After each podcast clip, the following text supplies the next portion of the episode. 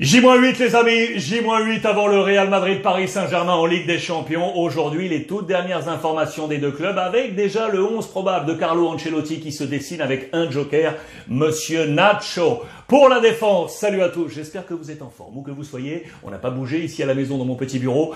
Pour ce point média, en ce mardi 1er mars, le mardi gras, trois modules aujourd'hui au programme en Italie, demi-finale de coupe, énorme. Derby milanais entre l'AC Milan et l'Inter, plus dossier autour de Vlaovic, la star de la Juve. Module Barça avec une question. Dembélé mérite-t-il une dernière chance de prolongation de contrat? On en parle sur l'ensemble des plateformes, plus en podcast, bien évidemment. On, ouvre le module madrilène. Le temps pour moi de vous rappeler qu'on se retrouve d'ailleurs ce soir à 19h en mode visioconférence grâce à l'application Brut Live. Vous la téléchargez gratuitement. On se retrouve pour parler ballon où que vous soyez sur la planète. Ce soir, deux thèmes. Marcelo Bielsa, l'entraîneur de Leeds, limogé, l'ancien de l'OM. On va faire un bilan de son parcours européen. Et donc, la question autour d'Ousmane Dembélé, selon vous, mérite-t-il, oui ou non, une prolongation au FC Barcelone L'information Real Madrid est donc là. 11 probable de Carlo Ancelotti à 8 jours du gros rendez-vous de Ligue des Champions. Dans les colonnes du quotidien euh, espagnol AS, Nacho es el comodín. Comodín, c'est le joker qu'on sort de la manche. Lui qu'on utilise énormément cette saison du côté de Carlo euh, Ancelotti, lui qui a été formé au club, 16 matchs déjà euh, cette euh, saison, 1562 minutes, ce qui représente 45% du temps possible. Ça, c'est intéressant. Ça montre qu'on l'utilise aujourd'hui, Nacho. Il y a des raisons diverses, hein. Covid, blessures et autres. Lui était présent. Il a été utilisé dans les 1, 2, 3, 4 positions. 4 positions. Voilà pourquoi on l'appelle le comodine. En l'absence de Ferland Mendy, je vous le rappelle, en l'absence de Casemiro, voici le 11 qui se dessine du Real Madrid. Avec donc Nacho ici en position axiale, ce qui verrait donc Alaba passer sur le flanc gauche à la place de Ferland Mendy, Alaba qui était touché, qui vraisemblablement va pouvoir tenir sa place on pouvait attendre peut-être Marcelo également, ce qui n'était pas du goût forcément des derniers euh, supporters du euh, Real Madrid. On l'associerait donc Nacho avec Militao euh, juste devant Courtois. Carrajal prend sa place à droite. Milieu de terrain donc sans Casemiro. C'est Kroos qui redescendrait d'un cran pour prendre ce poste de sentinelle. Valverde entrerait dans le 11, on va en reparler avec Modric. Et puis devant, attention, il y a peut-être une petite incertitude sur le flanc 3. Asensio ou Lucas. Lucas qui peut utiliser, vous le savez, tout ce côté. Il serait en balance, peut-être en balotage, avec Asensio pour épauler Karim Benzema, bien entendu, et Vinicius. La clé défensive de Carlos serait donc Ici, il reste un match ce week-end face à la Real Sociedad pour voir quel sera le tempo euh, face au Paris Saint-Germain.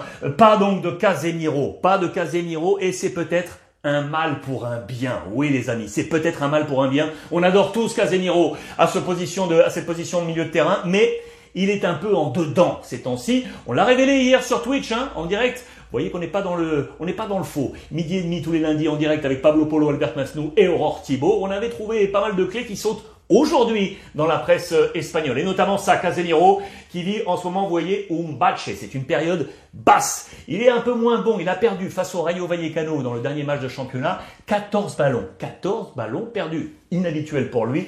Pour Casemiro, il est déjà à 9. 9 cartons jaunes dans cette euh, Liga. C'est euh, beaucoup, beaucoup trop pour Casemiro. Il va falloir le retrouver. Et donc, Valverde va entrer dans ce schéma. Je vous le disais, un mal pour un bien. Moi, je suis fan de Valverde. Il attend son heure par rapport aux trois du milieu. C'est normal. On pense également à Kamavinga qui sera dans l'échelon euh, d'après. Les trois, là, avec les trentenaires, Casemiro vient d'avoir 30 ans, euh, eh bien, les vont passer la main. Et ces hommes sont appelés à prendre la, la relève. José Félix Díaz dans Marca en parle. Il est l'homme du désir. C'est lui qui va tenir cette place au milieu de terrain. C'est un homme de dynamique, d'impulsion physique, grosse qualité de pied également euh, pour sortir. Lui va être important dans la bataille du milieu face à, la bande de Marco Verratti, face au Paris euh, Saint-Germain. Côté, côté PSG, justement, euh, Pochettino, il est en train de réussir des choses intéressantes là ces dernières semaines. On en parle dans la presse française. L'équipe est le Parisien aujourd'hui en France. L'équipe sous la plume de Damien Degore Pochettino, avec le temps, mais c'est en train de marcher. Même si le Paris Saint-Germain n'a pas la flamboyance que promettait son recrutement estival, il semble progresser depuis quelques semaines. Et son entraîneur n'y est pas étranger. De profondes ressources mentales, une défense qui s'est solidifiée et un meilleur équilibre collectif. On a un très bon Verratti au milieu. En parlant du milieu, il y a un homme qui incarne ce ce point de, de, constance trouvé, c'est lui, Danilo, qui devrait bien entendu être dans le match face au Real Madrid. Il a été très bon dans ce match à Lille, il est très attendu. Il incarne ce jeu retrouvé, trouvé peut-être, euh, du Paris Saint-Germain sous la main de Pochettino. Neymar, les amis. Neymar va-t-il, oui ou non, être titulaire? Vraisemblablement oui pour vous. On en a déjà parlé. Le balotage avec euh, Di Maria pour être associé à Messi et à Kylian euh, Mbappé. On nous dit qu'il n'est pas encore à 100%, pas encore au top. Neymar déborde d'envie. La star brésilienne est de retour comme titulaire depuis deux semaines, mais sera-t-il réellement euh, prête euh, pour le choc à Madrid? Elle estime que oui, Sébastien Nieto qui nous donne ce papier autour du Brésilien, joueur le plus sollicité lors du dernier match de championnat face à euh, Saint-Etienne. Il en est à 4 buts cette saison. Sera-t-il, oui ou non, à 100% pour jouer aux côtés de Mbappé et de Lionel Messi? La star argentine que l'on dit agacé, les amis, agacé des critiques françaises, de la presse, d'une certaine presse française, je le précise euh, au passage, mais si ne digère pas les critiques des médias français. On a tous en tête le 3 sur 10 qu'avait collé le quotidien L'équipe il y a quelques semaines.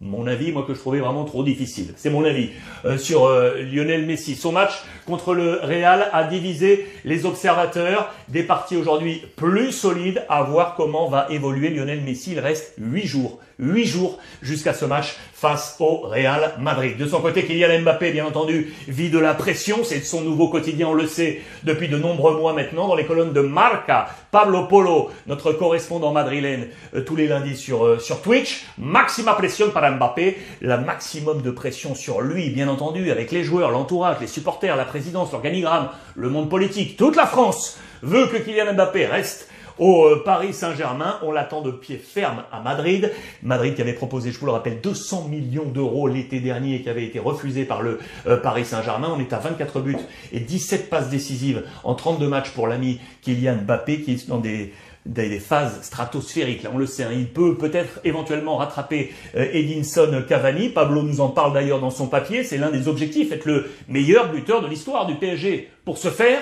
il faudrait rester. Pour ce faire, il faudrait rester. Il rattraperait euh, Edinson euh, Cavani, lui qui a égalé Zlatan Ibrahimovic. C'est vraiment la grande affaire à suivre côté Madrid et Paris Saint-Germain et le Real où on s'interroge. Tiens, tiens, on s'interroge, vous le savez, parce que on vise Mbappé, on vise également Haaland. Mais regardez dans les colonnes de As, on nous dit que Haaland le doute est en train de s'installer notamment sur l'état physique. Aurore vous en a parlé hier sur Twitch avec des petites vidéos qui montraient le nombre de blessures. Ça alterne hein, selon les sources. Ici chez As, on est à 12 blessures sur les euh, 12, 12, 12, 12, 12, 12 une année et demie. Euh, 12 et 6, voilà, 18, je cherchais. 18 mois, 12 euh, blessures sur les derniers 18 mois pour euh, l'ami euh, Haaland.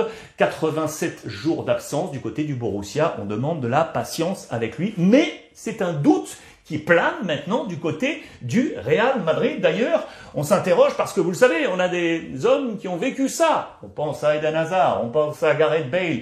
Ces deux forces qui étaient arrivées et qui, blessés, ont manqué souvent à l'appel du Real Madrid. Du coup, on ne veut pas revivre le même type de situation. Et du coup, le Barça, qui vise également à Londres, se dit, tiens, tiens, on va pouvoir peut-être aller le pêcher. On le cherche, vous le savez, son père était du côté de Barcelone il y a peu, Alf Inge Haaland, qui le sert également d'agent, il est là pour le conseiller autour de, lui, autour de sa, sphère avec Mino Raiola, et Laporta qui lui offrait, qui pourrait lui offrir le drapeau du prochain Barça, être le point d'ancrage du nouveau euh, projet Barça. C'est à voir parce que vu ce qui est en train de se passer du côté de Barcelone avec les forces euh, nées au FC Barcelone, c'est une affaire à suivre. Ça, c'était dans les colonnes de As euh, aujourd'hui. Le Real Madrid euh, qui est en train de construire. Si on va lâcher des millions pour Haaland, si on veut aller chercher Bappé, bien évidemment pour le reste, on ne va pas trop bouger. On va utiliser les joueurs qu'on a prêtés, les joueurs qui sont aujourd'hui dans, l'antichambre, notamment lui là, le petit Kubo, le petit euh, japonais euh, Kubo. Son envie, c'est d'être dans l'équipe pour 2022-2023. Il a été prêté euh,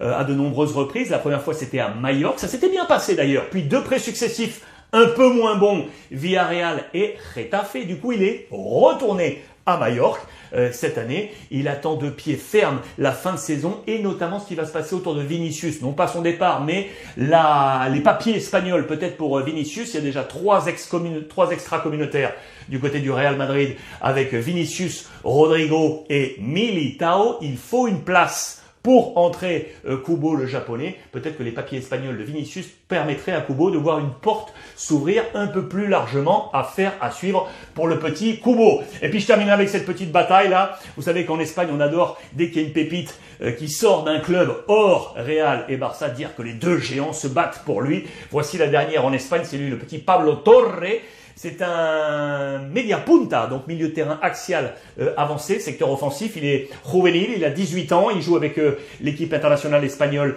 des sub-19. Il est au Racing Santander. Les verts et blancs qui sont là.